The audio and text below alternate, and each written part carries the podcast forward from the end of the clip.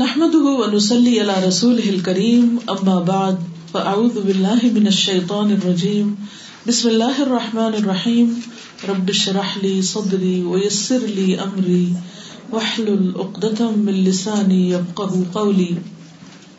الحديث السادس والثلاثون، من نفس عن مسلم كربة، عن أبي هريرة رضي الله عنه، عن النبي صلى الله عليه وسلم قال من نفس ام مؤمن کربتا من کرب الدنیا نفس اللہ عنہ کربتا من کرب یوم القیامہ ومن یسر على معسر یسر اللہ علیہ فی الدنیا والآخرہ ومن ستر مسلما سترہ اللہ فی الدنیا والآخرہ واللہ فی عون العبد ما كان العبد فی عون اخیہ ومن سلک طریقا یلتمس فیہ علما سهل الله له به طريقا الى الجنه وما اجتمع قوم في بيت من بيوت الله يتلون كتاب الله ويتدارسونه فيما بينهم الا نزلت عليهم السكينه وغشيتهم الرحمه وذكرهم الله في من عنده ومن ابطا به عمله لم يسرع به نسبه. رواه مسلم. ابو حریرا رضی اللہ عنہ سے روایت ہے کہ نبی صلی اللہ علیہ وسلم نے فرمایا، جس نے کسی مومن سے دنیا کی تکلیفوں میں سے کسی تکلیف کو دور کیا، اللہ تعالیٰ اس سے قیامت کے دن کی تکالیف میں سے کسی تکلیف کو دور کرے گا۔ جس نے کسی تنگ حال شخص پر آسانی کی، اللہ اس پر دنیا اور آخرت میں آسانی کرے گا۔ اور جس نے کسی مسلمان کو ڈھانپ دیا یعنی اس کا ایپ چھپا دیا تو اللہ تعالیٰ اس کو دنیا اور آخرت دونوں میں ڈھانپ دے گا۔ اور اللہ تعالیٰ تب تک اس بندے کی مدد میں ہوتے ہیں، جب تک وہ بندہ اپنے بھائی کی مدد میں لگا ہوتا ہے۔ اور جو کوئی کسی ایسے راستے پر چلا جس میں علم کی تلاش کرتا ہو، تو اللہ تعالیٰ اس کے لیے اس وجہ سے جنت کا راستہ آسان فرما دیتے ہیں۔ اور جو لوگ اللہ کے گھروں میں سے کسی گھر میں اللہ کی کتاب کی تلاوت کرتے ہیں اور اس کی تعلیم میں مصروف ہوتے ہیں ان پر سکینت نازل ہوتی ہے اور رحمت انہیں ڈھانپ لیتی ہے اور فرشتے انہیں گھیر لیتے ہیں اور اللہ تعالیٰ ان کا ذکر اپنے پاس موجود فرشتوں میں کرتے ہیں اور جس کو اس کے اپنے اعمال نے پیچھے کر دیا تو اسے اس کا حسب نصب آگے نہیں بڑھا سکتا۔ بولی تاکہ آپ کے منہ پہ الفاظ ہیں ان ابی ہرئی رتا رضی اللہ عنہ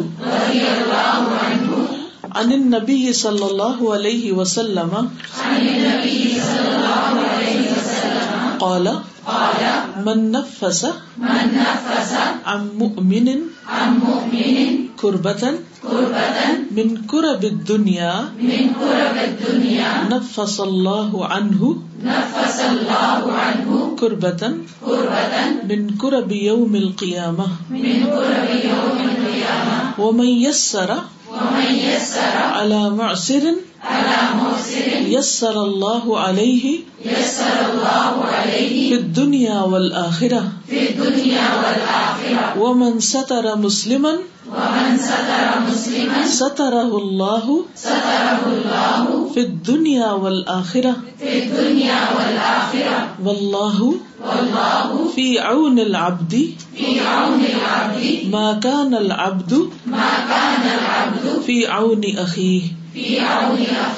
ومن سلك طريقا يلتمس فيه علما سهل الله له به طريقا إلى الجنة وما اجتمع قوم في بيت من بيوت الله یتلون کتاب اللہ. ویتدارسونہ فیما بینہم. الا نزلت علیہم السکینۃ. وغشیتہم الرحمۃ. وذکرہم اللہ. فی من عندہ ومن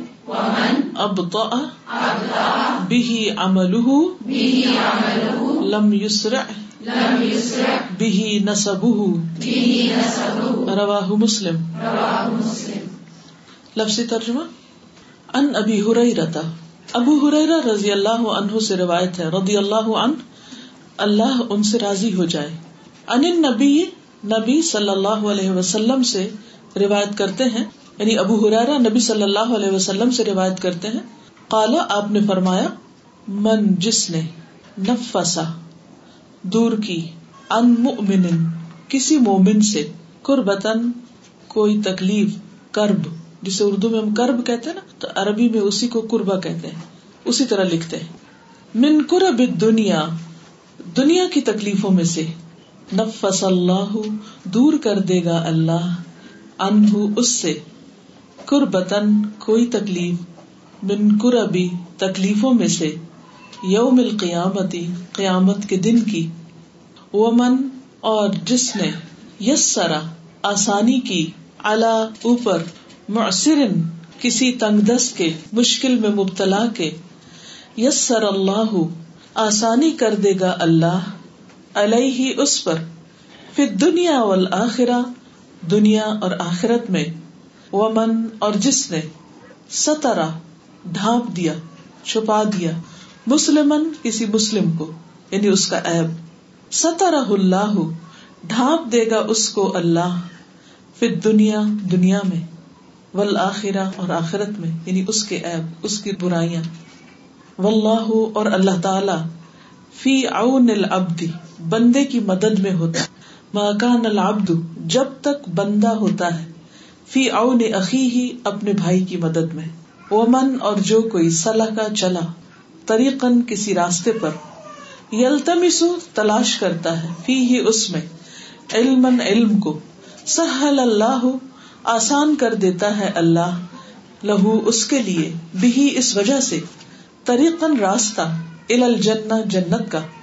وہ مجتمع اور نہیں جمع ہوتی، قوم کوئی قوم۔ فی بیتن کسی گھر میں، من بیوت اللہ اللہ کے گھروں میں سے یتلونا وہ تلاوت کرتے ہیں، کتاب اللہ اللہ کی کتاب کو وہ یتدارسو نہ اور اس کو سیکھتے سکھاتے ہیں، فی ماں بین آپس میں اللہ مگر نزلت نازل ہوتی، علیہم ان پر سکینت سکینت و غشیت ہوں اور ڈھانپ لیتی ہے ان کو الرحمت رحمت و ذکر اور ذکر کرتا ہے ان کا۔ اللہ اللہ۔ فی من، ان میں جو اندہ اس کے پاس ہے۔ وہ من امتا اور جس کو پیچھے کیا بھی اس کو عمل ہو اس کے عمل نے یعنی جو عمل میں پیچھے رہ گیا۔ لم یسر نہیں آگے لے جا سکتا، نہیں تیز کر سکتا۔ بھی اس کو نصب ہو اس کا نصب یعنی جس کا عمل پیچھے رہ گیا، اس کا حسب نصب اس کو بڑا نہیں کر سکتا۔ اب اس حدیث کو عربی میں سنیے اور جو اس کے میننگ ہے وہ اپنے دل میں سوچیے اور اپنا جائزہ خود لیجیے کہ کیا آپ کو بات سمجھ میں آ گئی؟ فضل الاجتماع على تلاوة القرآن وعلى الذكر. عن ابي هريره رضي الله عنه عن النبي صلى الله عليه وسلم قال من نفس عن مؤمن كربه من كرب الدنيا، نفس الله عنه كربة من كرب يوم القيامة. ومن يسر على محسر يسر الله عليه في الدنيا والآخرة.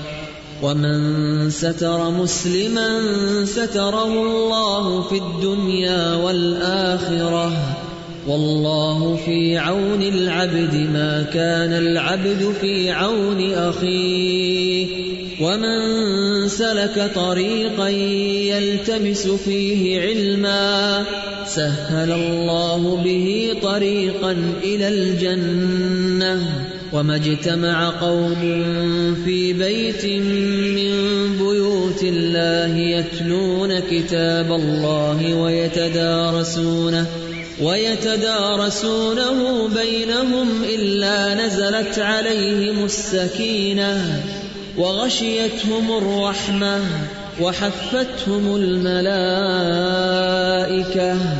وذكرهم الله في من عنده ومن بطأ به عمله لم يسرع به نسبه انگلینڈ میں بہت پرانے پرانے درخت ہیں اور کچھ درخت بہت ہی بڑے بڑے ہیں اور ان کو دیکھ کے ایک عجیب سا احساس ہوتا ہے۔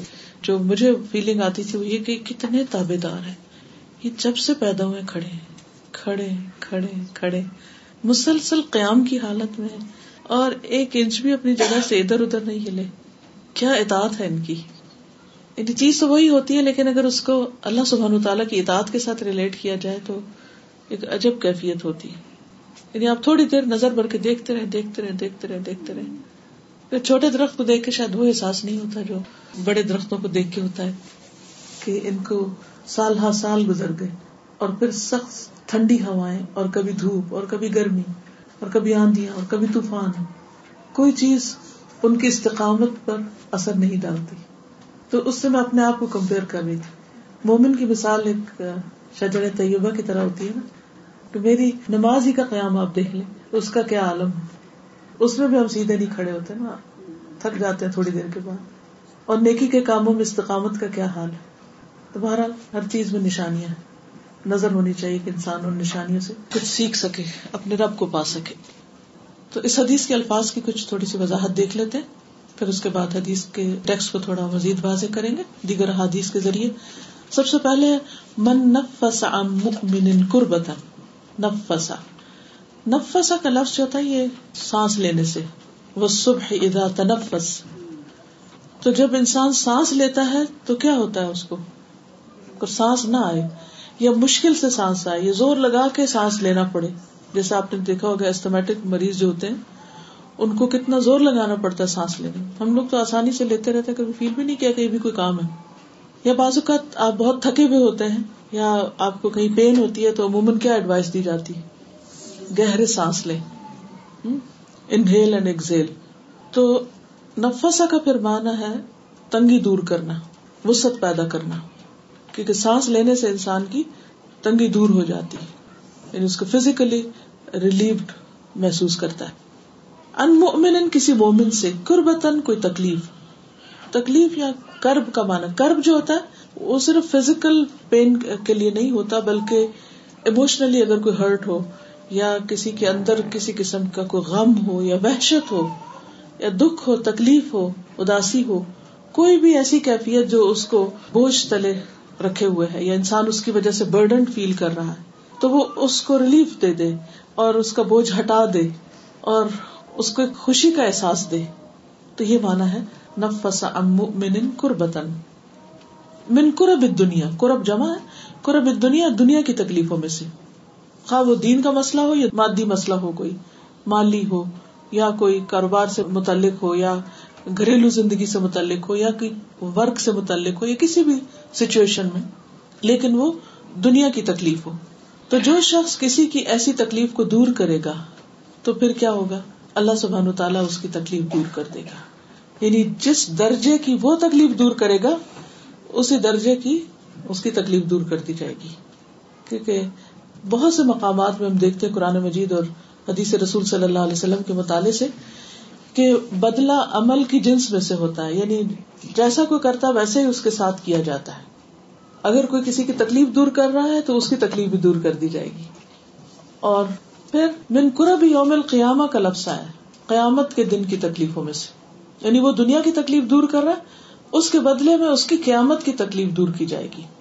اب دنیا کی تکلیف تو ختم ہو جاتی۔ اگر کوئی کسی کی تکلیف نہیں بھی دور کرتا، تو آہستہ آہستہ وقت کے ساتھ ساتھ تکلیفیں ختم ہونے لگتی۔ کہتے نا، وقت ایک ہیلر ہے، ٹائم از اے ہیلر۔ جو جو ٹائم گزرتا جاتا ہے، انسان کا درد کم ہوتا جاتا ہے۔ ایک دفعہ شدت آتی ہے، لیکن پھر خود بخود اللہ سبحان و تعالیٰ نے طریقہ ایسا رکھا ہے کہ اس میں کمی بھی ہونے لگتی۔ کوئی بھی کیفیت خواہ خوشی کی ہو یا غم کی، وہ ہمیشہ مسلسل باقی نہیں رہتی۔ اسے ختم ہونا ہی ہوتا ہے۔ جیسے آگ بھڑکتی ہے اور پھر آہستہ آہستہ آہستہ آہستہ ٹھنڈی ہو جاتی ہے۔ تو اسی طرح باقی تکلیفیں بھی۔ لیکن قیامت کی تکلیف وہ ایسی تکلیف ہے کہ جو ہمیشہ کی ہے، سوائے اس کے جس سے اللہ سبحان تعالیٰ دور کر دے۔ اب جو بھی شخص یہ چاہتا ہو کہ اس کی یوم قیامت کی تکلیف دور کی جائے، تو اس نیت کے ساتھ وہ کسی اور کی تکلیف کو دور کرے۔ اور اس سے نہ صرف یہ ہے کہ اس کی قیامت کی، بلکہ دنیا کی بھی دور ہوگی، کیونکہ آگے حدیث سے پتہ چل رہا ہے۔ اچھا قیامت کا دن کتنا بڑا ہے؟ یوم القیامہ کی طوالت کتنی؟ پچاس ہزار سال۔ ہاں جس سے اللہ سبحان تعالیٰ اس کو آسان کر دے، اس کے لیے بہت آسان ہے۔ تو اگر ہم اپنی پوری زندگی بھی لگا دیں ایسے کاموں میں، تو بھی آپ یہ نہ سمجھے کہ ہم نے حق ادا کر دیا۔ لیکن اس زندگی کے اندر جتنی بھی کسی کی تکلیف دور کریں گے، وہاں کی اتنی تکلیفیں دور کر دی جائیں گی، جو انسان کے اپنے گناہوں کی وجہ سے ہوگی۔ پھر فرمایا، ومن یس سرا اور جس نے تحصیر کی، آسانی کی علامہ تنگی والے آدمی پر یعنی جو کسی مشکل میں تھا۔ مثلاً قرآن مجید میں آتا ہوا ان کا ندو اسرتن فنظرت علام سرا اگر کوئی تنگی میں ہو تو اس کو آسانی تک مہلت دے دی جائے۔ تو اس میں ہر طرح کی آسانی ہے۔ چاہے مال کے ذریعے، چاہے کسی جسمانی خدمت کے ذریعے، چاہے کسی کو کوئی تعلیم دے کر یعنی کوئی بات سمجھ نہیں آ رہی تو اس کو بات سمجھا کر، اس پر وہ مشکل مرحلہ آسان کر کے یعنی وہ ذہنی کانفلکٹ بھی ہو سکتا ہے، وہ کوئی کنفیوژن بھی ہو سکتی ہے، وہ کسی چیز کے بارے میں علمی اشکال ہو سکتا ہے۔ عملی طور پر کوئی چیز ایسی ہو سکتی ہے۔ کہ جس میں انسان کسی ٹریپ میں آیا ہوا ہے یا کسی مشکل میں پھنسا ہوا ہے، تو انسان اس سے وہ چیز ہٹا دے۔ ویسا کوئی کسی چیز کے نیچے دب گیا ہے، کوئی گر گیا ہے، کوئی بھی قسم ہو سکتی ہے، ہر کوئی خود اس کے بارے میں سوچ سکتا ہے کہ کہاں کون کس مشکل کا شکار ہے۔ حتیٰ کہ یہ بھی ہو سکتا ہے کہ مثلا آپ کے ساتھ بیٹھنے والا جو ہے، وہ تنگ بیٹھا ہوا تو آپ اپنے آپ کو تھوڑا سا سمیٹ لیتے ہیں تاکہ کیا ہو؟ اس کی جگہ کھل جائے۔ تو یہ جو کیئر ہے یہ جو آسانی ہے صرف ایک احساس کر کے کہ دوسرا تنگی میں اگر یہ انسان کو ہو جائے اور پھر وہ چھوٹی سی بھی ایفرٹ کرتا ہے، چھوٹی سی کوشش کے ساتھ اللہ سبحانہ تعالیٰ اس کو بھی لکھ لیتے ہیں۔ وہ بھی ضائع ہونے والی نہیں ہے۔ بیسیکلی نبی صلی اللہ علیہ وسلم نے لوگوں کی تربیت کی تھی، وہ ذکی ہے اور احادیث کا جب ہم مطالعہ کرتے ہیں تو ہمیں تربیت کا یہ پہلو بہت غالب نظر آتا ہے۔ حتیٰ کہ بڑے سے بڑے مسائل سمجھاتے ہوئے بھی نبی صلی اللہ علیہ وسلم اس کے آگے یا پیچھے یہ انداز ایسا ہوتا ہے کہ جس میں لوگوں کے اندر کا انسان جو ہے اس کو تبدیل کرتے کیونکہ اگر وہ اندر کا انسان تبدیل ہو جائے تو باہر کی تبدیلی خود بخود ممکن ہو جاتی ہے۔ تو یہاں پر کیا فرمایا کہ جو کسی کی آخرت کی تکلیف دور کرے گا یس سر اللہ علیہ فت دنیا والا اللہ تعالیٰ اس کے لیے دنیا اور آخرت میں آسانی کر دے گا۔ دنیا میں بھی بدلا دے گا اور آخرت میں بھی دے گا۔ اومن سطر مسلم اور جس نے کسی مسلمان کو ڈھانپ دیا، چھپا دیا۔ ستارہ پردے کو کہتے ہیں۔ ہم تو اردو میں ستارہ کس کو کہتے ہیں؟ اسٹار کو۔ لیکن عربی میں ستارہ پردے کے لیے استعمال ہوتا ہے۔ سطر کا لفظ بھی اسی سے مستورات بھی اسی سے پہلے خواتین کے لیے لفظ مستورات استعمال ہوتا تھا۔ کیا مانا مستورات؟ چھپی ہوئی۔ چھپی ہوئی۔ اب تو شاید یہ غلط لفظ ہے عورتوں کے۔ ہم تو اس کا اپوزٹ تلاش کرنا چاہیے لینگویج میں کچھ نیا اضافہ کرنا چاہیے۔ تو من منسطر مسلم جس نے کسی مسلمان کو ڈھانپ دیا یعنی اس کا ایپ چھپا دیا، اس کے اندر کوئی دینی یا اخلاقی یا علمی یا عملی کوئی کوتا یا کمزوری ایسی تھی کہ جو اس کے لیے باعث ایپ تھی، تو اس نے اس کو ڈھانپ دیا۔ تو سطر اللہ پھر دنیا والا آخرا اللہ تعالیٰ اس کو دنیا اور آخرت دونوں میں ڈھانپ دے گا۔ وہ اللہ فی اون العبد، اور اللہ بندے کی مدد میں ہوتا ہے۔ ماکان العبد فی اون عقی جب تک بندہ اپنے بھائی کی مدد میں لگا رہتا ہے۔ اللہ اس کی مدد کرتا ہے۔ ومن صلاح کا طریقہ اور جو کسی ایسے راستے پہ چلا۔ یلتمی صفی ہے علم جس میں وہ علم طلب کرتا ہے، تلاش کرتا ہے۔ سہل اللہ الہ بھی طریقہ الجنت، اللہ تعالیٰ اس کے لیے جنت کی طرف جانے والے راستے پہ چلنے کی توفیق کو آسان کر دیتا ہے۔ اور یہاں علم سے مراد شرعی علم ہے۔ یعنی ہر وہ علم جس سے انسان اللہ کے قریب ہو، جس سے انسان اپنے آپ کو پہچانے، جس سے انسان اپنے اخلاق اور عمل کو بدلے تاکہ وہ ہمیشہ کے لیے کامیاب انسان ہو جائے۔ تو ایسے تمام علوم جو ہے خواہ وہ خالص قرآن کی تعلیم ہو یا حدیث کی ہو یا ان سے ماخوذ جو علوم ہے ان کی ہو۔ تو اللہ تعالیٰ اس کے لیے جنت کا راستہ آسان کر دے گا جنت کیا چیز ہے؟ کیونکہ ہم کچھ لفظ بولتے رہتے بولتے رہتے پھر ان کا میننگ بھی بھول جاتے ہیں۔ بس وہ لفظ ہی رہ جاتا، خالی خولی جیسے ہوتا ہے نا، چلکا سا۔ جنت کیا ہے؟ باغ باغ تو بہت سارے ہوتے ہیں۔ جنت کو ڈیفائن کرے نا۔ انعام ہے۔ جو نظروں سے اجل ہے، جن سے۔ ٹھیک ہے۔ اور کوئی جگہ ہے جہاں نہ کوئی غم ہوگا، نہ خوف۔ اچھا اور آخری منزل۔ اچھا پھر ہمیشہ رہنے والا ٹھکانا اب آپ دیکھ لیجیے کہ آپ جنت کو کیسے ڈیفائن کر رہے ہیں۔ مثلاً اگر آپ کسی نان مسلم سے بات کر رہے ہیں کہ ایک جنت ہوتی ہے اور آپ اسے ایکسپلین کرنا چاہیں گے تو یہ ایسے ہی کریں گے جیسے مجھے بتا رہے ہیں۔ ہاں؟ بات پہنچ جائے گی؟ سوچیے غور کیا کیجیے اللہ کی رحمت۔ ہمیشگی کے باغات۔ جنت وہ گھر ہے جس کو اللہ نے اپنے متقی دوستوں کے لیے تیار کیا ہے۔ وہ اتنا خوبصورت ہے کہ جس کی نقل دنیا میں کوئی نہیں اتار سکتا، کیونکہ وہ کسی کے خیال میں بھی نہیں آ سکتی، کیونکہ جب کوئی ہم پینٹنگ تیار کرتے ہیں یا کوئی اور چیز بناتے ہیں، خوبصورت سے خوبصورت، تو کہیں نہ کہیں سے آئیڈیا چراتے ہیں۔ کچھ درختوں سے کچھ رنگوں سے، کوئی آسمان سے، کوئی زمین سے، کوئی دائیں سے، کوئی بائیں سے۔ تو اللہ سبحانہ تعالیٰ نے جیسی دنیا میں کوئی چیز بھیجی نہیں کہ جس سے ہم دنیا کو جنت بنا سکے تو اس لیے دنیا کو جنت بنانے کی جتنی بھی کوشش ہے سب بےکار ہے یعنی کرتے رہتے کوشش لوگ، لیکن اس کی نقل بھی نہیں ہے یہاں۔ جو کسی آنکھ نے دیکھی نہیں، جو کسی کان نے سنی نہیں۔ ویسے تو ہم اس کی مثالوں سے ڈسکرپشن سنتے رہتے ہیں، لیکن اصل جو واقعی وہ جنت ہے، اور کسی دل میں اس کا خیال گزر بھی نہیں سکتا، وہ ایک سرپرائز ہے۔ بہرحال جنت کے جو اوساف ہیں، یہ جو سب آپ نے بیان کی تھے نا، یہ دراصل اوساف تھے۔ اوساف کیا کہتے ہیں؟ صفات تھی جنت کی، کہ وہ ہمیشہ کا ٹھکانا ہے یا آرام دہ گھر ہے، وغیرہ وغیرہ۔ لیکن یاد رکھیے کہ جنت وہ گھر ہے جو اللہ نے اپنے متقی دوستوں کے لیے تیار کیا ہے۔ اور اللہ سبحان تعالیٰ نے اس کو مختلف طرح سے ہمیں بتایا ہے۔ ایک جگہ پر آتا ہے کہ انتی رحمتی، جنت کو کہا، تو میری رحمت ہے۔ ارحم بکی من اشا تیرے ذریعے میں رحمت کروں گا جس پر میں چاہوں گا۔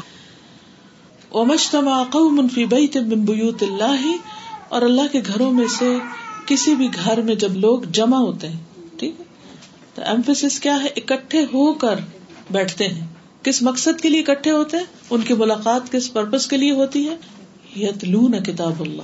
اللہ کی آیات، اللہ کی کتاب کو پڑھتے ہیں۔ اور بیوت اللہ سے مراد جو ہے نا مساجد ہے۔ اور مساجد کو اللہ سبحان تعالیٰ نے اپنا گھر قرار دیا ہے۔ قرآن مجید میں صورت النور میں آتا ہے نا، فی بیوت اذن اللہ ان ترفع ویذکر فی حسمہ۔ يسبح له فيها بالغدو والآصال. رجال لا تلهيهم تجارة ولا بيع عن ذكر الله. وإقام الصلاة وإيتاء الزكاة. يخافون يوما تتقلب فيه القلوب والأبصار. ان گھروں میں جن کے بارے میں اللہ نے حکم دیا کہ بلند کیے جائیں یعنی تعمیر کیے جائیں، اور ان میں اس کا نام یاد کیا جائے اس کی تصویر بیان کرتے ہیں، اس میں صبح و شام۔ وہ مرد جنہیں اللہ کے ذکر سے اور نماز قائم کرنے اور زکات دینے سے کوئی تجارت غافل نہیں کرتی اور نہ کوئی خرید و فروخت۔ وہ اس دن سے ڈرتے ہیں جس میں دل اور آنکھیں الٹ جائیں گی یعنی قیامت کے دن سے۔ تو آپ لوگ اس لحاظ سے لکی ہیں کہ یہاں مسجد بھی ہے اور ساتھ تعلیم کا ادارہ بھی ہے۔ اگر آپ دیکھیں تو ایک پرفیکٹ پلیس ہے اس کام کے لیے کہ جہاں بیٹھ کر اللہ کی کتاب کو سیکھا سکھایا جائے۔ یتلون کتاب اللہ ہی، وہ قرآن کو پڑھتے ہیں تلاوت کا لفظ جو ہے وہ دو چیزوں کے لیے استعمال ہوتا ہے۔ لفظ و مان یعنی لفظ کا پڑھنا بھی اور اس کے معنی کو جاننا بھی۔ یعنی یقرا لفظ و مان یتلون کا کیا مانا یقرا لفظ و مان ظاہری طور پر الفاظ کو پڑھتے ہیں اور مانوی طور پر اس کے میننگ کو جاننے کی کوشش کرتے ہیں، اس کی تحقیق کرتے ہیں، تلاش کرتے ہیں کہ جو کچھ قرآن کہتا ہے وہ ہے کیا؟ یعنی ان الفاظ کا مطلب کیا ہے؟ وہ یہ تدارسو نہ ہو بئی نہ اور وہ ایک دوسرے کو پڑھ کر سناتے ہیں۔ اس کی تھوڑی ڈیٹیل بھی بتا دی گئی۔ ایک ہوتا نا کہ آپ گھر میں بیٹھ کے تلاوت کر رہے ہیں، خود پڑھ رہے ہیں قرآن مجید۔ وہ بھی ٹھیک ہے، اچھی بات۔ ایک ہے آپ نماز میں پڑھ رہے ہیں، اور ایک ہے آپ ایک گیدرنگ میں پڑھ رہے ہیں، اور اسی مقصد کے لیے آپ وہاں پر حاضر ہوئے۔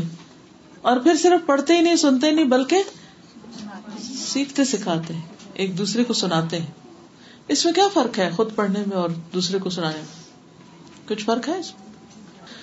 سیکھنے کا عمل اس کے بغیر ہو ہی نہیں سکتا جب تک کہ آپ دوسرے کو سنا کر اپنی غلطی نہ نکلوائیں۔ اگر آپ خود سے خود پڑھے نہیں سیلف اسٹڈی کر رہے ہیں، تو ہو سکتا ہے کہ کچھ آپ کے کانسیپٹ صحیح ہو اور کچھ نہ ہو اور کچھ چیزوں میں آپ ٹھیک ہو اور کچھ چیزیں آپ سمجھ رہے آپ ٹھیک کر رہے ہیں، لیکن وہ ٹھیک نہ ہو۔ اسی لیے ہم دیکھتے ہیں کہ حدیث کی جو تعلیم دی جاتی تھی ابتدائی دور میں، وہ صرف استاد پڑھ کے نہیں سناتا تھا، بلکہ طالب علم کو پڑھنا ہوتا تھا اور استاد سنتا تھا اور پھر کریکشن کرتا تھا۔ اسی طرح قرآن مجید کو بھی۔ وہ یہ تدارسو نہ ہو بئی نہ ہو اور وہ ایک دوسرے کو قرآن پڑھ کر سناتے اللہ نزل علیہ مسکینہ تو ان پر سکینت اترتی ہے۔ سکینت کیا ہوتی ہے؟ دل کا اطمینان اور انشراح صدر۔ سکینت یعنی دل کا اطمینان۔ یعنی جب وہ اس مجلس میں بیٹھتے ہیں تو ان کے اندر ایک سکینت، ایک سکون، ایک قرار، ایک اطمینان۔ اور مختلف جو کنفیوژن ہوتی ہیں، جو سوال ہوتے ہیں دل کے اندر، ان کا جواب ان کو ملتا چلا جاتا ہے۔ ہوتا ہے آپ کے ساتھ ایسا؟ کیا اس سکینت کو محسوس کرتے ہیں؟ وہ غشیت اور رحما رحمت ان کو ڈھانپ لیتی۔ اللہ کی رحمت مراد یہاں اور ایک اور روایت میں وہ حفت ہو مل کا فرشتے ان کو گھیر لیتے ہیں یعنی ان کا اکرام کرتے ہیں۔ ذکر اللہ فی منندہ اور اللہ سبحان و تعالیٰ ان کا ذکر ایک اور مجلس میں کرتے ہیں۔ ایسے لوگ آسمانوں پہ یاد کیے جاتے ہیں۔ ان کی شہرت زمین پر نہیں، آسمانوں پر ہوتی۔ حدیث میں آتا ہے بخاری کی روایت ان ذکر فی ملا ان ذکر تو فی ملا ان خیر من اگر وہ مجھے کسی مجلس میں بیٹھ کے یاد کرتا ہے، میرا بندہ، تو میں اس سے بہتر مجلس میں اس کو یاد کرتا ہوں۔ تو اللہ کا ذکر تنہائی میں بھی، اور اللہ کا ذکر سب کے ساتھ مل کر بھی۔ ایک معزز جماعت میں، ایک گروپ میں، جس کا مقصد صرف اور صرف اللہ کی خاطر اکٹھے ہو کر پڑھنا، پڑھانا ہو۔ تو اگر آپ یہاں کریں گے تو وہی جو شروع میں نے بات کی نا کہ جزا جو ہے وہ جن سے عمل سے ہوتی جس قسم کا آپ کام کریں گے، ویسا ہی آپ کے ساتھ کیا جائے گا۔ اگر آپ یہاں پر اللہ کا ذکر اکٹھے کریں گے، تو وہاں بھی آپ کا ذکر مجلس میں ہوگا۔ اب آپ دیکھیے، دنیا میں اس کو ہم دیکھ سکتے ہیں یا یہ ایکسپیرئنس کر سکتے ہیں۔ مجھے یاد ہے لاسٹ کلاس جو تھی آپ کی، اس میں میں نے آپ سے اسکائپ پہ بات کی تھی اور آپ کی کلاس کو میں وہاں بیٹھ کے دیکھ رہی تھی۔ ابھی انسانوں ہی کی ایجاد کردہ ٹیکنالوجی ہے کہ جس کے ذریعے کام کہیں ہو رہا ہوتا ہے اور دیکھا کہیں اور جا رہا ہوتا ہے ہاں؟ ہزاروں میل دور کے فاصلے پر۔ اور پھر بازو کا جب دوسری جگہ دیکھا جا رہا تھا تو کچھ اور لوگ بھی ساتھ دیکھ رہے ہوتے ہیں نا۔ گھروں پہ بھی آپ اسکائپ جب کرتے ہیں ایک دوسرے کو، تو بازو کا بچے، بڑے، دوسرے، تیسرے سب شامل ہو جاتے ہیں۔ تو اللہ عالم، اللہ ہی جانتا ہے کہ طریقہ کیا ہے، کیونکہ وی ڈونٹ نو ہاؤ ہمیں صرف اتنا پتا کیسا ہوتا ہے اور اس پر ہمارا یقین ہونا چاہیے۔ اللہ تعالیٰ آسمان والوں کو جھلک دکھاتے کہ وہ دیکھو وہ بیٹھے ہوئے یہاں بھی بیٹھے وہاں بھی بیٹھے وہ بھی بیٹھے وہ بھی بیٹھے جہاں جہاں ایسے گروپس بیٹھے ہوتے ہیں، دنیا بھر میں، دن ہو یا رات ہو، جس جس مسجد میں، جس جس جگہ پر، کہ جو صرف اور صرف خالص نیت کے ساتھ یہی کام کرنے کے لیے بیٹھے تو ان سب کو آسمان والوں کو دکھایا جاتا ہے۔ اور اللہ سبحان و تعالیٰ ان کے ذریعے فخر کرتے ہیں کہ کس طرح میرے بندے اپنی دنیا کے سب کام کاج چھوڑ کر صرف اسی مقصد کے لیے اکٹھے ہوئے پھر یہ ہے کہ جس کا عمل اس کو پیچھے کر دے، اس کا حسب نصب اس کو فائدہ نہیں دے سکتا۔ بکتا بت کہتے ہیں سستی کو۔ یعنی جو علم تو حاصل کر لے، مگر عمل کے وقت پیچھے رہ جائے، آگے نہ بڑھے۔ تو صرف اس کا خاندان یا نصب نامہ یا کوئی اس کے بڑے ہیں، بزرگ ہیں، جو بہت اچھے تھے، بڑے عالم تھے، بڑے قابل تھے، تو وہ ان کو زیادہ دن فائدہ نہیں دے سکتے۔ کیونکہ خاندانی شرافت اپنی جگہ ہوتی لیکن اس شرافت کو آگے لے کے جانا یا اس نام کو آگے بڑھانا صرف باتوں سے نہیں ہوتا، عمل کے ساتھ ہوتا ہے۔ تو اس کے لیے کوشش کرنی چاہیے۔ اور حقیقت یہ ہے کہ اصل عزت اس کی ہے جو سب سے زیادہ تقوی رکھتا ہے، جو اللہ سے ڈرتا ہے۔ تو یہ تھا لفظی خلاصہ اور تھوڑی سی وضاحت۔ اب احادیث کی روشنی میں میں اس کی مزید وضاحت کروں گی ان باتوں کی جو ابھی آپ نے پڑھی۔ جی۔ یعنی آپ دیکھیے نا کہ انسانوں کے علاوہ جتنی بھی مخلوق آپ کو نظر آئے گی نا وہ ساری اپنے اپنے کام میں لگی رہی۔ ابھی راستے میں مجھے دبئی کی ایک ویڈیو دکھا رہی تھی جس میں کیمل فارم کی کہ کس طرح چھوٹے بڑے کیملس اور ایک اونڈنی جو ہے تو ایک سال تک پریگنٹ رہتی ہے، پھر اس کے بعد اس کا بچہ پیدا ہوتا ہے۔ اور پھر ایک ایک اونٹنی تقریباً بیس بیس بچے دیتی ہے۔ تو میں سوچ رہی تھی، وہ تکلیف کس کے لیے اٹھاتی؟ اونٹ کا گوشت کون کھاتا ہے؟ اس کی کھال کون استعمال کرتا ہے؟ اس کا دودھ کون پیتا ہے؟ اونٹنی ہو یا گائے ہو۔ ہم تو ڈبے میں دودھ لے آتے۔ بس ٹھیک ہے، ہم پی رہے ہیں۔ نہ سوچتے کس نے دیا، کس نے یہ اونٹ پیدا کیا، یہ گائے پیدا کی، یہ شیپ پیدا کی کہ جس کا دودھ ہم تک پہنچا۔ چونکہ دیکھتے ہی نہیں نا ان کو، یا ان کے بارے میں کچھ جانتے ہی نہیں، تو قدردانی بھی نہیں ہوتی ان کی تکلیف کی، یا ان کی جو سبمشن ہے، یا ان کی جو ایفرٹ ہے، یا جو کچھ وہ سارا دن کرتے ہیں۔ تو ہر چیز ریڈی میڈ ہمارے ہاتھوں میں آ گئی ہے، تو ہم اتنے ہی نا شکرے بھی ہو گئے نا۔ کبھی آپ اونٹنی کا بچہ پیدا ہوتے ہوئے دیکھیں، جیسے آپ مائیں ہیں، آپ کو پتا کہ پیدائش میں کتنی تکلیف ہوتی ہے۔ یا بکری کا، یا بھیڑ کا، یا گائے کا، اور پھر کس طرح ان کی بریڈنگ کرتے ہیں۔ یعنی کہ قدرت کا ایسا نظام ہے۔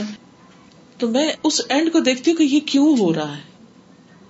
درخت کھڑا ہے تو کیوں کھڑا ہے؟ اونٹنی بچہ پیدا کری تو کس کے لیے کر رہی ہے؟ جب اس کا دودھ نکالا جاتا ہے اور تھنوں کو مسلا جاتا ہے، چاہے وہ مشین سے ہو، چاہے ہاتھوں سے ہو، تو آخر وہ اس کے جسم کا حصہ ہے نا۔ اس پریسنگ سے اس کو تکلیف تو ہوتی ہوگی۔ بعض اوقات میں دیکھتی ہوں، کچھ مائیں دودھ نہیں پلاتی بچوں کو کیوں نہیں پلاتے؟ ہمیں تکلیف ہوتی ہے، ہم نہیں پلا سکتے۔ ماں جو سب سے زیادہ محبت کرنے والی، وہ اپنی تکلیف کو بچانے کے لیے بچے کو ساری زندگی کے لیے تکلیف میں ڈال دیتی جو بریسٹ فیڈ نہیں کرتی۔ تو یہ سب تکلیفیں جو اتنے جانوروں کو ہو رہی ہیں، یا پھر وہ جب ذبح ہوتے ہیں، یا ان کا گوشت ہم کھاتے ہیں، یہ سب نعمتیں کس کے لیے ہیں؟ کون استعمال کر رہا ہے؟ کون فائدہ اٹھا رہا ہے؟ ہم اور جواباً ہم کیا اطاعت کر رہے ہیں اللہ تعالیٰ کی؟ اللہ کے لیے ہم کیا تکلیف اٹھا رہے ہیں؟ ایک نماز نہیں ہم ڈھنگ سے پڑھ سکتے، وقت پہ نہیں پڑھ سکتے یکسوئی سے نہیں پڑھ سکتے، خوشی سے نہیں پڑھتے، باقی تو کیا کریں گے؟ تو کبھی چھوٹے سے چھوٹے جانور، جیسے انہوں نے شاید کی مکھی کی بات کی، یا کسی اینیمل بڑے کو رکھ کے دیکھے اب ایک شہد کی مکھی اس کی زندگی کا ہول سول پرپز کیا ہے کہ وہ اب مطلوبہ مقدار میں شہد بنائے اور مر جائے، بس ختم۔ اس نے کیا کھایا اس میں سے؟ اس نے کیا انجوائے کیا؟ اللہ تعالیٰ چاہتا تو ہمیں بھی یا کوئی مکھی بنا دیتا، یا کوئی کیمل بنا دیتا کوئی بکری بنا دیتا۔ اور ہم بھی بس دوسروں کی سروس دے کے ہم چلے جاتے۔ ہمارے لیے تو کچھ نہ ہوتا نا۔ لیکن اللہ نے ہمیں دنیا میں بھی انجوائے کروایا اور پھر کہا کہ اگر اچھے کام کرو گے تو؟ پھر دوبارہ ہمیشہ کے لیے انجوائےمنٹ کتنا بڑا احسان ہے اس کا کہ اس نے ہمیں انسان بنایا اور پھر وہ اتنی قدر دانی کرتا ہے کہ چھوٹا سا ہم کام کر لیں تو کہتے میرا وعدہ کہ تمہارے ساتھ بھی ایسا ہی ہوگا، تمہیں بھی ملے گا۔ تم نے تکلیف دور کی، تمہاری بھی تکلیف دور ہوگی۔ لیکن ہم کیا کرنے کو تیار ہیں اور کیا کرنے کو راضی ہیں؟ کس چیز پر اپنے آپ کو رکھ سکتے ہیں؟ تو سوچئے، میں کس فائدے کی ہوں؟ میں دوسروں کو کیا دینے والی ہوں؟ میری ذات سے کس کس کو فائدہ پہنچ رہا ہے؟ اور میں کیا کیا فائدے اٹھا رہی ہوں؟ تو سب سے پہلے حدیث کے پہلے حصے کی وضاحت کر دی، من نفسا مؤمن قربتن رسول اللہ صلی اللہ علیہ وسلم نے فرمایا، جس بندے پر اللہ تعالیٰ کوئی نعمت فرماتا ہے، کوئی بھی اس کی اسپیشلٹی ہوتی، کوئی جسمانی طاقت ہے، کوئی ذہنی ہے، کوئی کچھ بھی، اور اس پر پوری اور تمام فرماتا ہے یعنی خوب خوب اس کو دیتا ہے، پھر لوگوں کی حاجات کا رخ اس کی طرف کر دیتا ہے۔ یعنی اگر کسی کے پاس مال ہے اور خوب مال ہے، یا کسی کے پاس علم ہے اور بہت سارا علم ہے یا کوئی اور ایکسپرٹیز ہے۔ تو کیا ہوتا ہے؟ وہ لوگوں کی ضرورت بن جاتا ہے۔ ہوتا نا ایسے؟ کوئی قرضہ کس سے لینے جائے گا؟ کنگال کے پاس تو نہیں جائے گا۔ کوئی کس سے سیکھنے کے لیے جائے گا؟ جس کے پاس علم ہوگا کوئی بیمار ہو جائے تو کس کے پاس جائے گا؟ ڈاکٹر کے پاس جائے گا۔ اوبیسلی اب ڈاکٹر کے پاس ایک نعمت ہے۔ اس علم کی، اس حکمت کی جو اللہ نے اس کو دی کہ مرض کو پہچانے اور اس کا علاج کرے۔ عالم کے پاس ایک نعمت ہے، مالدار کے پاس ایک نعمت ہے مال کی شکل میں۔ فزیکلی کچھ لوگ بہت اسٹرانگ ہوتے ہیں، ان کے پاس علم مال کچھ نہیں ہوتا، لیکن وہ جسمانی طور پر لوگوں کے بہت کام آ سکتے ہیں۔ فرمایا، جس بندے پر اللہ تعالیٰ کوئی نعمت فرماتا ہے اور اس پر پوری اور تمام فرما دیتا ہے یعنی خوب خوب دیتا ہے اس کو، پھر لوگوں کی حاجتوں کا رخ اس کی طرف کر دیتا ہے کہ لوگ اس کے محتاج ہو جاتے ہیں اس میں، کیونکہ وہ اسی کے پاس ہے۔ سو وہ ڈانٹ ڈپٹ کرنے لگے۔ فتح بر رما یعنی لوگوں کے ساتھ روڈ ہو، بد اخلاقی برتے، اور لوگوں کے کام نہ آئے، یا اپنی اس نعمت سے جو اس کو ملی ہے، لوگوں کو فائدہ نہ پہنچائے، تو اس نے اس نعمت کو زوال اور فنا کے لیے پیش کر دیا۔ بس وہیں سے اس کا ڈکلائن شروع ہو جائے گا۔ کیوں؟ اس لیے کہ کوئی کسی بھی نعمت کو کتنا عرصہ ریٹین کر سکتا ہے؟ میکسیمم اگر آپ نہیں دے رہے تو کتنے دن رکھیں گے اپنے پاس؟ مال بھی کتنے دن رکھیں گے پاس؟ علم بھی کتنے دن؟ آخر تو قبر میں پہنچ کے سب کچھ چھٹ جانا ہے۔ لیکن اگر آپ اس کو انویسٹ کریں گے یعنی بس ایک اسکالر جو ہوتا ہے وہ اپنا علم دے کے وہ سیڈ سو کر رہا ہوتا ہے مختلف لوگوں کے اندر۔ اور پھر وہاں سے نئے درخت پھوٹتے ہیں، نئے باغ لگتے ہیں۔ اسی طرح جس کے پاس مال ہے، جب وہ انویسٹ کرتا ہے، لوگوں کو دیتا ہے، تو وہاں سے وہ مزید آگے ان کی زندگیاں آسان ہوتی ہیں۔ اور پروسپیرٹی آتی ہے۔ باقی چیزوں کو بھی اسی طرح آپ سمجھ لیجیے لیکن جو شخص علم حاصل کر کے گھر بیٹھ جائے، جو شخص مال کما کے بینک میں ڈال دے بس، ڈاکٹر بن کے آرام کرے یا کوئی بھی چیز، یا پھر جب لوگ لینے آئے تو بہت احسان جتا کے دے۔ کیونکہ یہاں حدیث میں لفظ ہے نا، تبر نہ ڈانٹ ڈپٹ کے اور کیا ہر وقت فون ہی بجتے رہتے ہیں، ایسے ایسے چھوٹی چھوٹی شکایتیں کرتے رہتے اب یہ جو میں نے تھوڑا سا جو میں نے سکھانا شروع کیا، وہ لوگ مجھے چین ہی نہیں لینے دیتے۔ ہر وقت میرے پیچھے پڑے رہتے ہیں، یہ بتا دو، یہ سکھا دو۔ کچھ لوگ ریسیپیز میں بڑے اچھے ہوتے ہیں، کچھ لوگ کٹنگ سوئنگ میں اچھے تو چھوٹی یعنی ضروری نہیں کہ کسی خاص بڑے سرٹیفکیٹ کی بات ہو رہی۔ کوئی بھی چیز کسی کے پاس ہوتی۔ اور آپ نے دیکھا ہوگا کہ بعض اوقات چھوٹی چھوٹی چیزوں میں اللہ سبحان و تعالیٰ کچھ لوگوں کو ایسی سمجھ دے دیتے ہیں کہ دوسروں کو نہیں آتی وہ دوسرے بالکل اناڑی ہوتے ہیں اور وہ ان کے محتاج ہو جاتے ہیں۔ مثلاً آپ ماں ہیں، ظاہر بچوں کو جو ضرورت پڑے گی تو کیا کریں گے؟ آپ ہی کے پیچھے آئیں گے نا، یہ کر دیں، وہ کر دیں۔ پھر ہمارا رویہ کیا ہوتا ہے؟ کیا کرتے ہیں ڈانٹ کے پیچھے چلو یہاں سے۔ تم جان نہیں چھوڑتے، ہر وقت تم کچھ نہ کچھ تمہارے مطالبے ختم نہیں ہوتے ہو یعنی کہ انسان اتنا تھوڑی دل ہے کہ اگر اپنا بچہ بھی دوسری سے تیسری دفعہ کو پرابلم لے کے آئے تو ہم اس کو سالو کرنے کے بجائے کیا کہتے شکل نہ دکھانا، آپ خود ہی بیٹھ جاؤ اپنا کام کر یعنی ماؤں کے اندر پیشنس نہیں ہوتا لسننگ کا۔ بیٹھ کے توجہ سے نہیں سنتی بچوں کی بات۔ پوری نہیں کرتے رہتے، ان کے پلو پکڑتے رہتے پیچھے سے۔ تو بیٹھو، ان کے لیول پہ بیٹھ کے ان سے بات کرو، ان کی سنو، ان کی سمجھو۔ کئی ماں تو اسٹریٹ اوے ڈانٹ دیتی ہیں کوئی روئے بچہ یا کوئی شرارت کرے یا کچھ بھی کرے۔ اس کو سمجھنے کی کوشش نہیں کرتی کہ وہ ایسا کر کیوں رہا ہے۔ تو اس بات سے ڈرنا چاہیے کہ اگر ہمارے پاس کوئی بھی چیز ہے۔ مثلاً آپ کے پاس علم ہے تو لوگ آپ سے سوال شروع کر دیں گے۔ اور وہ ہر جگہ، ہر موقع پر ہی سوال شروع کر دیں گے۔ تو بازوقت کیا ہوتا ہے، انسان اریٹیٹ ہونے لگتا ہے کہ مجھے کمپیوٹر سمجھ رکھا ہے یا کچھ بھی اور۔ تو ٹھیک ہے، ہر چیز کی ایک لمٹ ہوتی ہے۔ لیکن اب مسائل فلا تنہر۔ کیونکہ اللہ نے آپ کو مقام دے دیا نا، اس لیے کہ آپ بندوں کی مدد کریں۔ لیکن آپ اس کے لیے تیار نہیں۔ تو جب بھی کتنی بھی تکلیف ہو، کتنی بھی مشکل میں ہو، اگر پاسبل ہو کہ دوسرے کی مدد کر سکے تو کر دیں۔ اگر نہیں، تو بھی قرآن کیا سکھاتا ہے؟ اما تو اردن ان رحمت ربی کا ترجوہ فق الحم قول میسورا نہیں مدد کر سکتے، کوئی بات نہیں، آسان بات کر دیں۔ آرام سے بات کر لیں، بس۔ This is least you can do کلحم قولم میسورا کوئی اور راہ بتا دیں۔ ڈانٹ ڈپٹ نہیں کرے سختی سے بات نہیں کرے ایک اور حدیث میں نبی صلی اللہ علیہ وسلم نے فرمایا، مومن کو خوش کرنا، اس کا قرض ادا کرنا، اس کی ضرورت پوری کرنا اور اس سے کسی مصیبت کو دور کرنا افضل اعمال میں سے ہے۔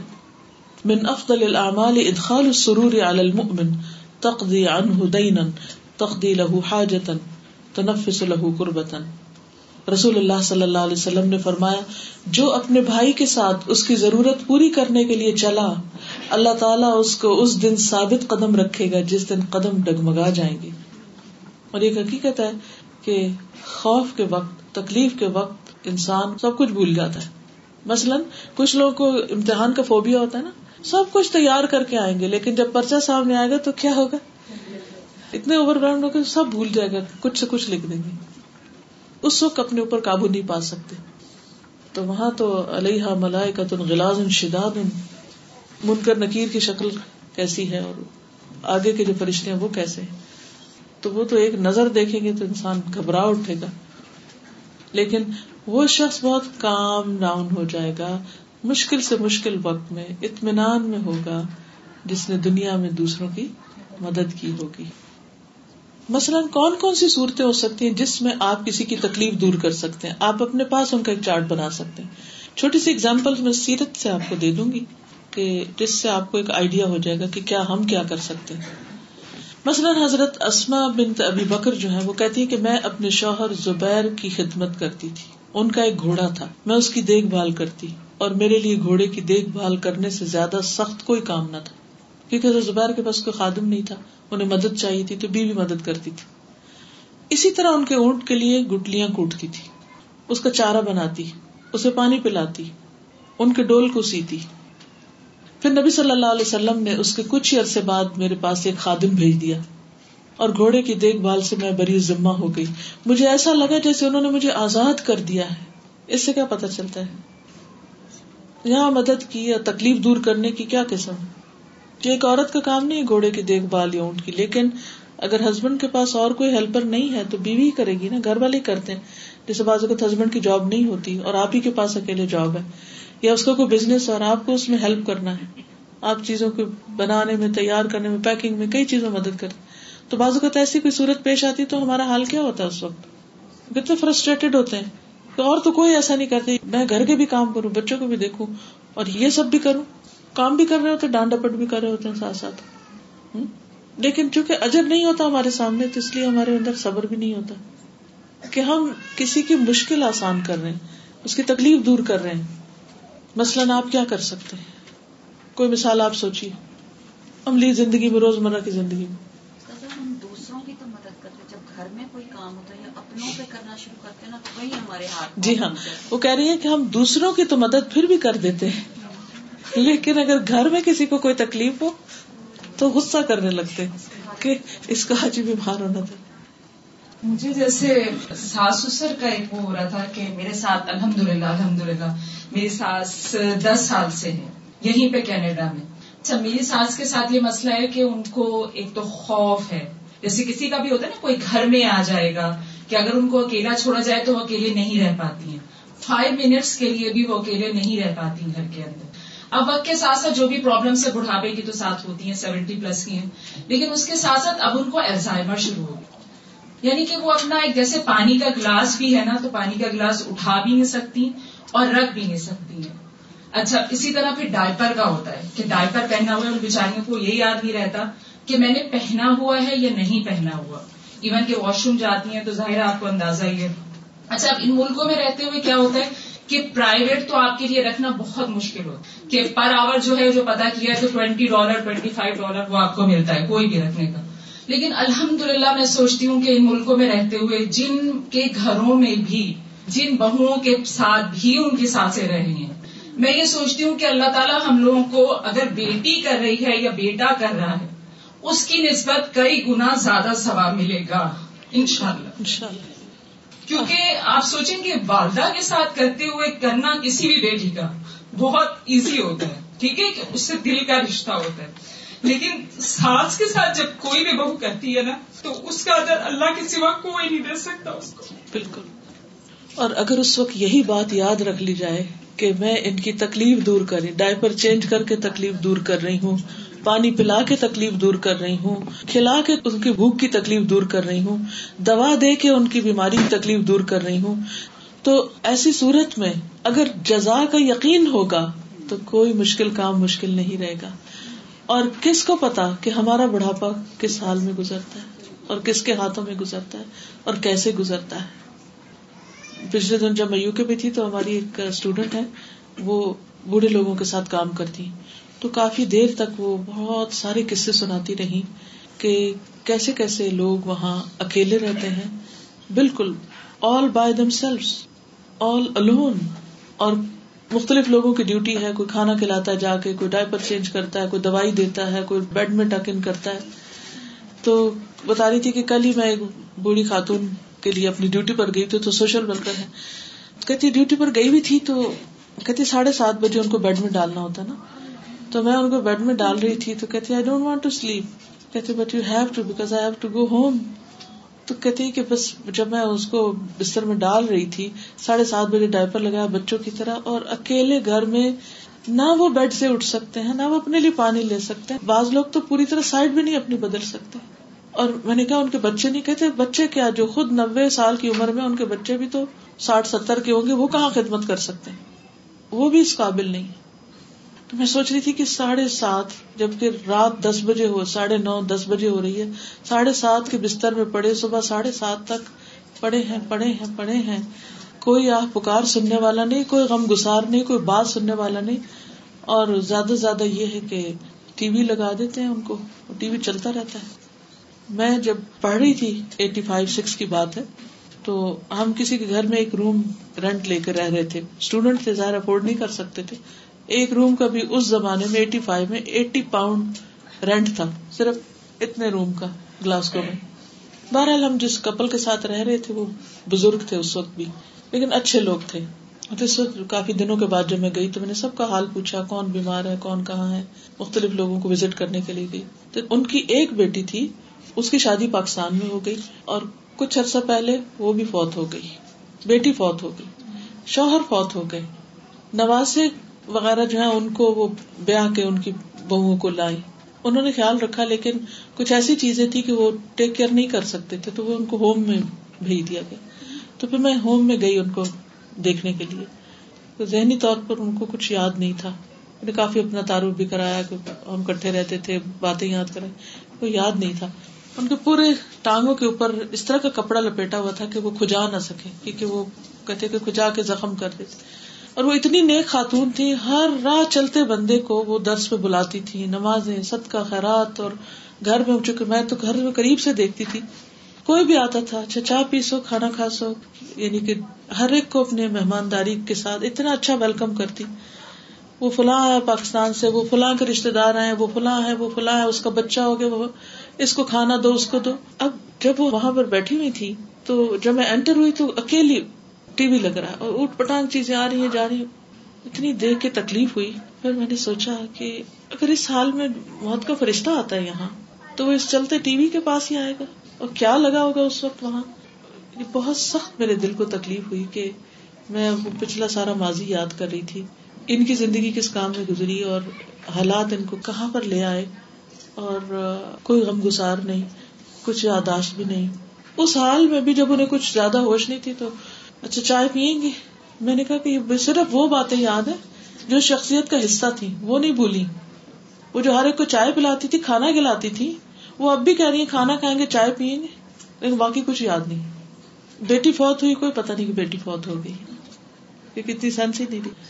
تو اللہ آپ کو جزائے خیر دے کہ آپ نے بہت اہم نقطے کی طرف توجہ دلائی ہے کہ ایسے بزرگوں کو بوجھ نہ سمجھے ان کی اگر چھوٹی سی تکلیف ٹھیک ہے، ہو سکتا آپ فزیکلی بہت اسٹرانگ نہ ہو کہ آپ ان کی خدمت کر سکے لیکن ان کی وحشت دور کرنا، ان کے پاس بیٹھنا، ان سے بات چیت کرنا، ان کا دل خوش کر دینا، ان کی تنہائی کے احساس کو دور کر دینا، کیونکہ جس کا بچہ بھی کوئی نہ ہو، جس کا شوہر بھی نہ ہو، جس کا کوئی بھی نہ ہو، تو اس کے دکھ بازو کا فزیکل نہیں ہوتے، ہو سکتا ہے کوئی کھانا بھی کھلا رہا ہو، کوئی باقی کام بھی کر رہا ہو، اس کے دل پہ کتنا بڑا غم کا بوجھ ہو ہم سمجھتے بس یہ بوڑھے ہو گیا تو اب ان کے اندر کوئی جذبات ہے پچھلے دن کراچی میں گئی تو ہماری پرانی جاننے والی تھی۔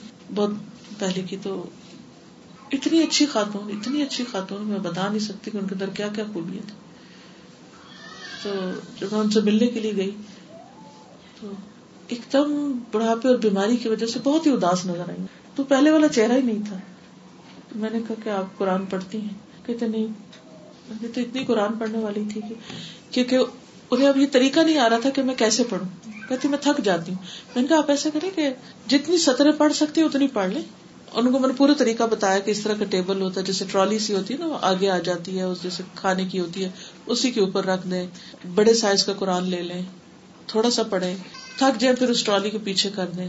پھر جب دل گھبرائے، پھر پڑھنا شروع کر دیں۔ پھر میں نے کہا کہ، آپ کے ہسبینڈ آپ کو یاد آتے؟ تو ہنس پڑی۔ کہتی ہاں خواب میں آتے ہیں۔ کہا، کیا کہتے ہیں؟ کہتے وہ بات کرنا چاہتے ہیں. پھر آنکھ کھل جاتی ہے میری، پھر میں نے کہا کہ اتنی ضعیف ہو کر ان کے اندر کے جذبات ویسے ہی اپنے شوہر کے لیے بلیو می تو کیونکہ میرا بھی خیال یہ تھا کہ جب انسان بوڑھا ہو جاتا ہے تو پھر شاید اس کو کمپینین کی ضرورت نہیں رہتی، کیونکہ اکثر یا شوہر فوت ہو جاتا ہے، بیوی فوت ہو جاتی ہے اور ہم ان بوڑھوں کو بس ایک طرف رکھ دیتے ہیں کہ بس ٹھیک ہے، ان کی کیا جذبات ہیں؟ ان کے ساتھ کچھ ایسی باتیں، ان کی جوانی کی، ان کے گزشتہ ایام کی، اچھے دنوں کی کرنا تاکہ ان کے اندر ایک خوشی کا احساس ڈالا جائے۔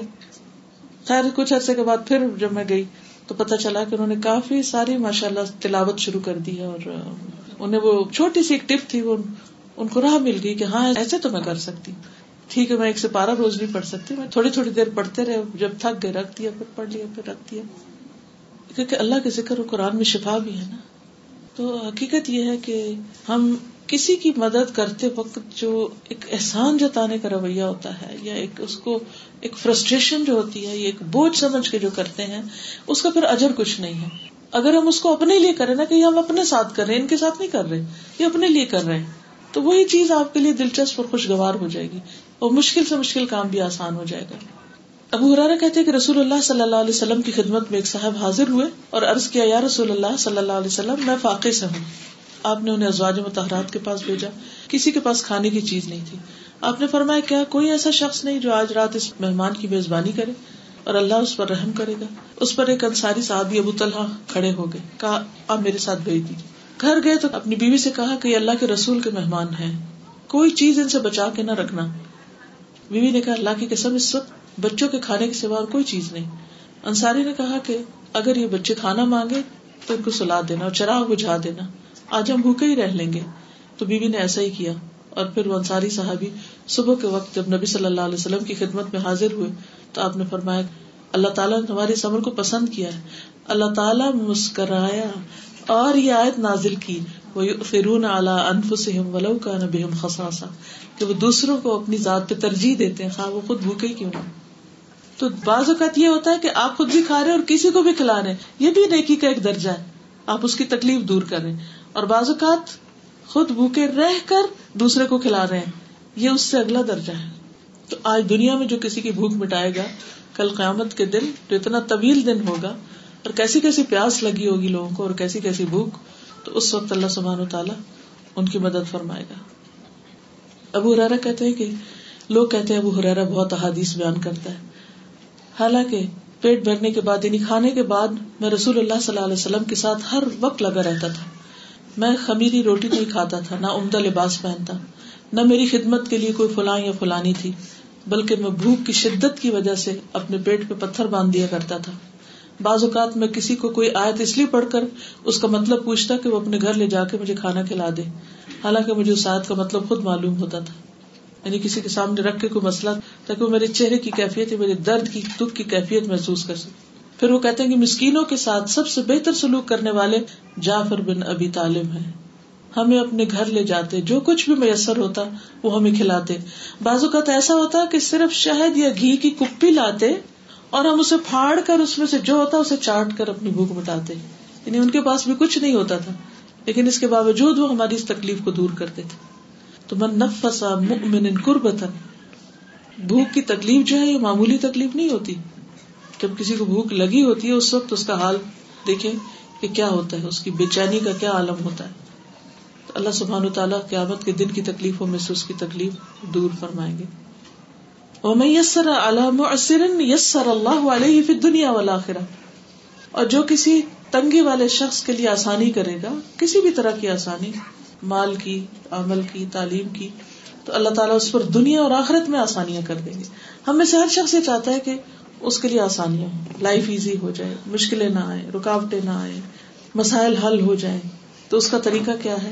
انسان دوسروں کے لیے رکاوٹیں نہ ڈالے، دوسروں کے لیے آسانیاں پیدا کرتے ہیں تو جو دوسروں کے لیے آسانی پیدا کرے گا، اللہ تعالیٰ اس کے لیے آسانی پیدا کر دے۔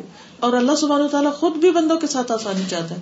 یرید اللہ بکم السرا ولا یرید بکم العسر۔ اللہ تمہارے لیے آسانی چاہتا ہے، تنگی نہیں چاہتا۔ رسول اللہ صلی اللہ علیہ وسلم نے فرمایا، جو شخص یہ چاہتا ہو کہ اللہ اسے اپنے عرش کے سائے میں جگہ عطا کرے، تو اسے چاہیے کہ تنگ دست مکروز کو مہلت دے یا اس کا قرضہ معاف کر دے۔ تو خاص طور پر قرضے کی تنگی دور کرنا کسی کی ایک بہت بڑا نیکی کا کام ہے۔ ایک اور روایت میں آتا مسند احمد کی کہ ایک آدمی جس نے کبھی کوئی خاص نیکی کا کام نہیں کیا تھا، البتہ وہ لوگوں کو قرضہ دیتا رہتا تھا۔ اور جب کسی کے لیے ادائیگی مشکل ہوتی تو اس نے اپنا جو مددگار رکھا ہوتا، اپنا قاصد، اس کو کہتا کہ جو دے سکتا ہو دے دے، جو نہیں دے سکتا اس کو معاف کر دینا، چھوڑ دینا۔ شاید اللہ تعالیٰ ہم سے درگزر فرمائے۔ جب وہ فوت ہوا تو اللہ تعالیٰ نے اس سے پوچھا، تم نے کبھی کوئی نیکی کی ہے؟ اس نے کہا، نہیں۔ البتہ یہ اتنی بات ضرور ہے کہ میرا غلام تھا اور میں لوگوں کو قرض دیتا تھا۔ جب میں اپنے غلام کو قرض کا تقاضا کرنے کے لیے بھیجتا تو اس سے کہہ دیتا، جو آسانی سے دے سکے، اس سے لے لینا۔ اور جو تنگ دست اس کو چھوڑ دینا۔ شاید اللہ تعالیٰ ہم سے بھی درگزر فرما لے۔ اس پر اللہ سبحان تعالیٰ نے فرمایا کہ میں نے تجھ سے درگزر کیا۔ تو لوگوں سے درگزر کرتا تھا، میں نے تجھ سے درگزر کیا۔ تو لوگوں کو معاف کر دیتا تھا، میں نے تجھے معاف کر دیا۔ پھر وہی بات آئی جو شروع میں میں نے ارض کی تھی کہ بدلا جن سے عمل میں سے ہوتا ہے۔ جیسا عمل ہوتا ہے، ویسی اس کی جزا ہوتی ہے۔ جس درجے کا ہوتا ہے، جس طریقے کا ہوتا ہے، جس قسم کا ہوتا ہے، جزا بھی اسی قسم کی ہو تب آپ دیکھیے کہ آپ دنیا میں کیا کر رہے ہیں کہ جس کا بدلا آپ آخرت میں اس شکل میں چاہتے ہیں؟ جیسا سلوک کر رہے ہیں ویسا سلوک دنیا میں بازوقات ہوتا ہے، لیکن آخرت میں تو وہ ہوگا ہی ہوگا۔ اسی طرح خادموں کے ساتھ آسانی۔ رسول اللہ صلی اللہ علیہ وسلم نے فرمایا، تمہارے غلام تمہارے بھائی ہیں۔ اللہ نے انہیں تمہاری ماتحتی میں دے رکھا ہے۔ تو جب کسی کا کوئی بھائی اس کے ماتحتی میں یعنی اس کے کنٹرول میں، اس کے ہاتھ کے نیچے ہو، ماما لگتا ایمان کو تو اسے وہی کھلائے جو خود کھاتا ہے، وہی پہنا جو خود پہنتا ہے۔ اور ان پر ان کی طاقت سے زیادہ بوجھ نہ ڈالے۔ لیکن اگر ڈالے تو خود ان کی مدد بھی کرے۔ اس سے بہتر مثال، یا اس سے بہتر تعلیم کہیں ہو سکتی ہے؟ خادموں کے ساتھ سلوک کی غلاموں کے ساتھ سلوک کی؟ یعنی کہ سلیوری جو ہے وہ انسانوں کے لیے بدترین چیز ہے۔ لیکن اس سلیوری میں بھی ان کا اسٹیٹس کم نہیں کیا انسانی درجہ کم نہیں کیا۔ جو خود کھاتے وہی کھلاؤ، کیونکہ ان کا بھی وہی دل ہے، جو تمہارا دل ہے۔ وہی پہناؤ جو خود پہنتے لیکن آج آپ دیکھیں کہ کتنا فرق کر دیا جاتا ہے۔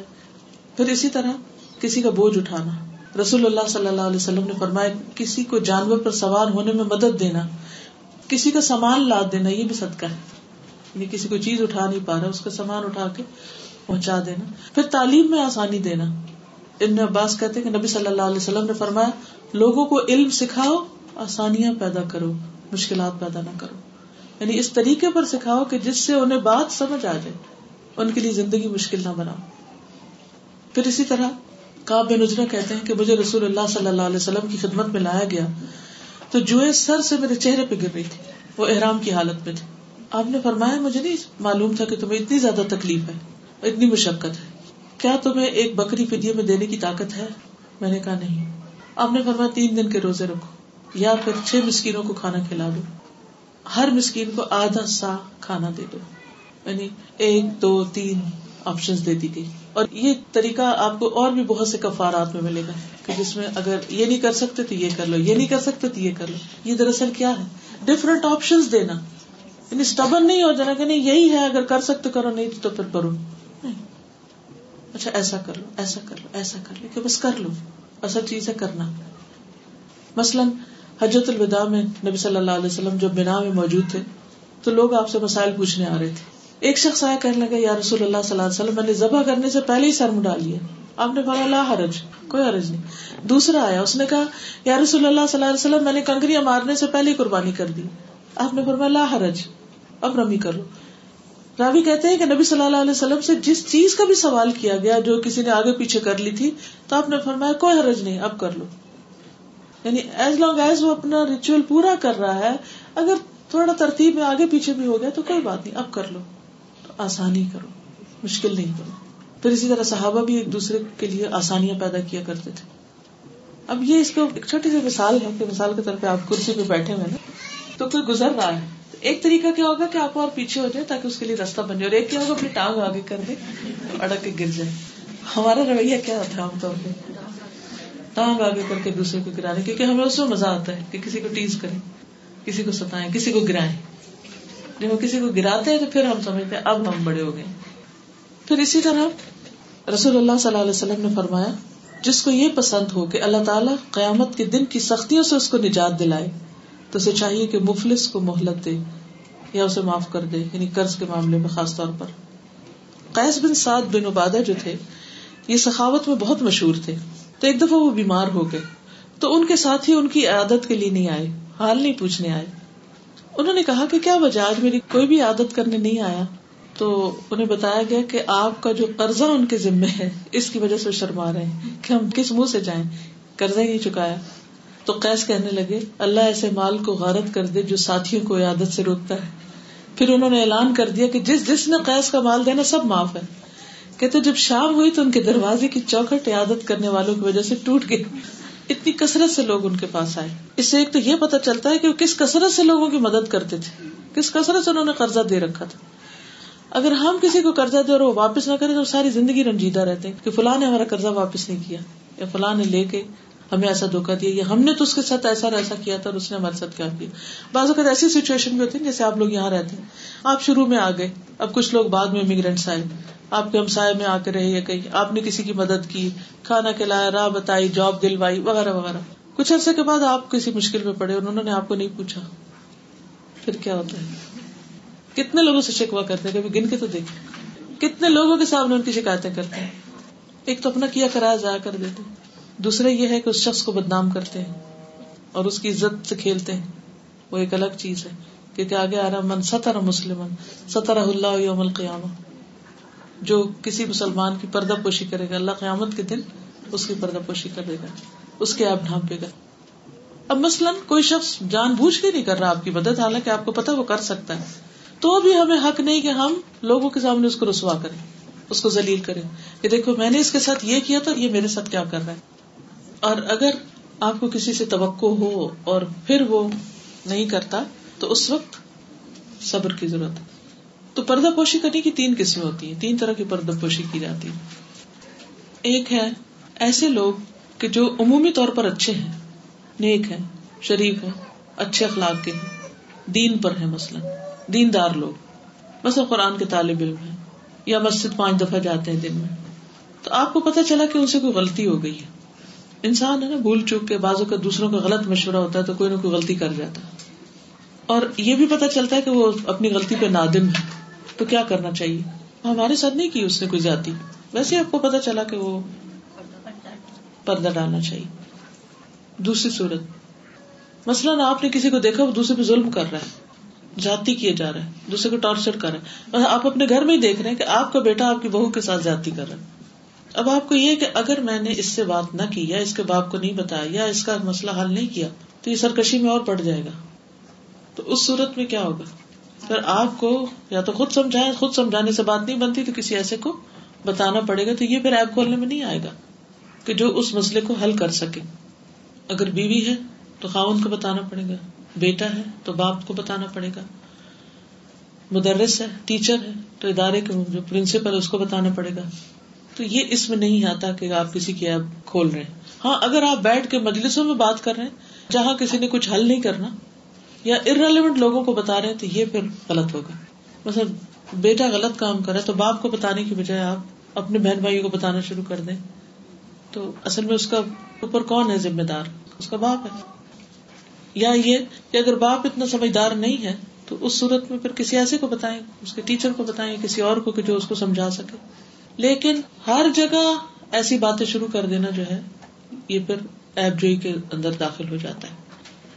پھر یہ ہے کہ اگر جیسے باپ اتنا قابل نہیں ہے کہ وہ سمجھا پائے گا، یا ٹیچر ایسا نہیں ہے کہ وہ سمجھے گا، یا پرنسپل ایسا نہیں ہے، جو بھی متعلق کہ بس صرف ایک شکایت ہی ہوگی، اس نے ہل چل کچھ نہیں کرنا، تو اس صورت میں کیا کرنا چاہیے؟ اگر تو آپ کے پاس کوئی آلٹرنیٹ ہے آپشن ہے، تو ٹھیک ہے۔ ادر وائز پھر خاموش تیسری صورت ہوتی ہے کہ یہ نہیں پتا چلتا کہ کروں کہ نہ کروں، ایک ایسی سچویشن بھی ہو جاتی ہے۔ تو ایسی صورت میں انسان، جیسے آپ نہیں فیصلہ کر پا رہے کہ میں کسی کو معاف کروں یا سزا دوں، معاف کرنا بہتر ہے یا سزا دینا بہتر ہے؟ کیونکہ بعض صورتیں ایسی ہوتی ہے نا کہ معاف کرنا ہی بہتر ہوتا ہے بعض صورتیں ایسی ہوتی ہیں جس میں سزا دینا بہتر ہے۔ جیسے بچے کی بات کر لیں اپنے اپنے بچے کو آپ نے پنش کرنا ڈسپلن کرنا ہے۔ تو کچھ وقت ایسے ہوتے ہیں کہ جب ڈسپلن کرنے سے خیر آتی اور کچھ وقت ایسے ہوتے کہ اس سے اور بھی زیادہ شر پھیلتا ہے۔ تو کسی کا کال ہے کہ میں درگزر کرنے میں غلطی کروں، اس سے بہتر ہے کہ کسی کو سزا دینے میں غلطی کروں۔ تو اس میں وہ آپشن لیں کہ جو آپ کے لیے سیف سائڈ ہو۔ تو اگر آپ کو تردد ہو کہ پردہ پوشی کروں یا کھول دوں، تو پردہ پوشی بہتر ہے۔ تو جو کسی کی پردہ پوشی کرے گا، قیامت کے دن اللہ تعالیٰ اس کی پردہ پوشی کرے گا۔ حدیث میں آتا ہے، تم میں سے ایک شخص اپنے رب سے قریب ہوگا۔ یہاں تک کہ اپنا ہاتھ اس پر رکھ کے فرمائے گا۔ اللہ تعالیٰ بندے پہ ہاتھ رکھے گا۔ تو نے فلاں فلاں برا کام کیا تھا؟ عرض کرے گا جی ہاں۔ پھر پوچھے گا، تو نے فلاں فلاں برے کام بھی کیے وہ فلاں فلاں سارے گناہوں کا اقرار کر لے گا۔ پھر اللہ تعالیٰ فرمائے گا، میں نے دنیا میں بھی تیرے گناہوں کو ڈھانپا تھا، آج بھی ڈھانپتا ہوں۔ پہلے اقرار کرا لے گا، ایسا اور ایسا ہوا تھا نا۔ تو اس وقت بندے کا حال کیا ہوگا؟ چھپا نہیں سکے گا۔ جو بھی اس نے کچھ برا کیا۔ پھر اپنے گناہوں کی بھی پردہ پوشی کرنی چاہیے۔ بعض لوگ غلط کام کر بیٹھتے پھر اس کے بعد خود ہی دوسروں کو بتانا شروع کر دیتے مثلا کوئی لڑکی کسی غلط کام میں پڑ گئی، پھر اس کو ہوش آ گئی، اس نے توبہ کر لی، اب اس کو کیا کرنا چاہیے؟ کہ جا کے اپنے شوہر کو بتائے، کیا خیال ہے؟ کہ نہیں، میں تو اپنے شوہر سے کچھ نہیں چھپاؤں گی، میں تو اپنا سارا پاسٹ جو ہے اس کے سامنے رکھوں گی۔ پھر نتیجہ کیا ہوگا؟ اس سے کوئی خیر آئے گی؟ خیر تو نہیں آئے گی نا؟ فساد ہی فساد ہوگا۔ تو جب اللہ نے کسی آپ کو ڈھانپ لیا تو پھر اس کو ڈھانپے رکھنے دینا چاہیے۔ اسی طرح کبھی آپ سے نماز قزا ہوگی اور آپ کا ارادہ کچھ نہیں تھا تو اب آپ اٹھ کے ساری دنیا کو بتا آج تو میں نے نماز ہی نہیں پڑھی آج تو میری صبح آنکھیں نہیں کھلی آج صبح کتنے لوگ یہ غلط کام کرتے ہیں۔ اس کا نقصان کیا ہوتا ہے؟ دوسرے لوگوں کو شیر مل جاتی ہے کہ وہ بھی نہ پڑھے تو اپنے غلطیاں اپنے قصور خود نہیں کھولنے چاہیے۔ اس کے بدلے میں کوئی اچھا نیکی کا کام کر لینا چاہیے۔ جی۔ یہ کہہ رہی کہ ٹیچرس کے حوالے سے بھی کہ اگر کسی بچے کا پتا چلتا ہے کہ اس کو کوئی خاص ڈیزیز ہے ڈسلیکسیا ہے یا کچھ اور ہے، تو غیر متعلقہ لوگوں سے بالکل ڈسکس نہیں کرنا چاہیے۔ پیشنٹ کے بارے میں، آپ ڈاکٹر ہیں، آپ کا مریض ہے، تو وہ یہ ساری چیزیں کانفیڈینشیل رہنی چاہیے۔ پھر اسی طرح میت کی پردہ پوشی جس نے کسی میت کو غسل دیا اور اس کی پردہ پوشی کی، اللہ تعالیٰ اس کے گناہوں سے پردہ پوشی کرے۔ اسی طرح مسلمانوں کے ایبوں کے پیچھے نہیں پڑنا چاہیے ورنہ اللہ تعالیٰ گھر بیٹھے بھی رسوا کر دے گا۔ نبی صلی اللہ علیہ وسلم نے فرمایا اگر تم لوگوں کے ایبوں کی ٹو میں لگے رہو گے تو انہیں خراب کر دو گے یا قریب ہے کہ انہیں بگاڑ پیدا کر دو۔ السلام علیکم۔ بس میں سوچی تھی حدیث پڑھتے ہوئے کہ انسان کی جو آسانی اللہ تعالیٰ دے رہا ہے وہ مخلوق کی کریشن کی آسانی کے ساتھ مشروط ہے۔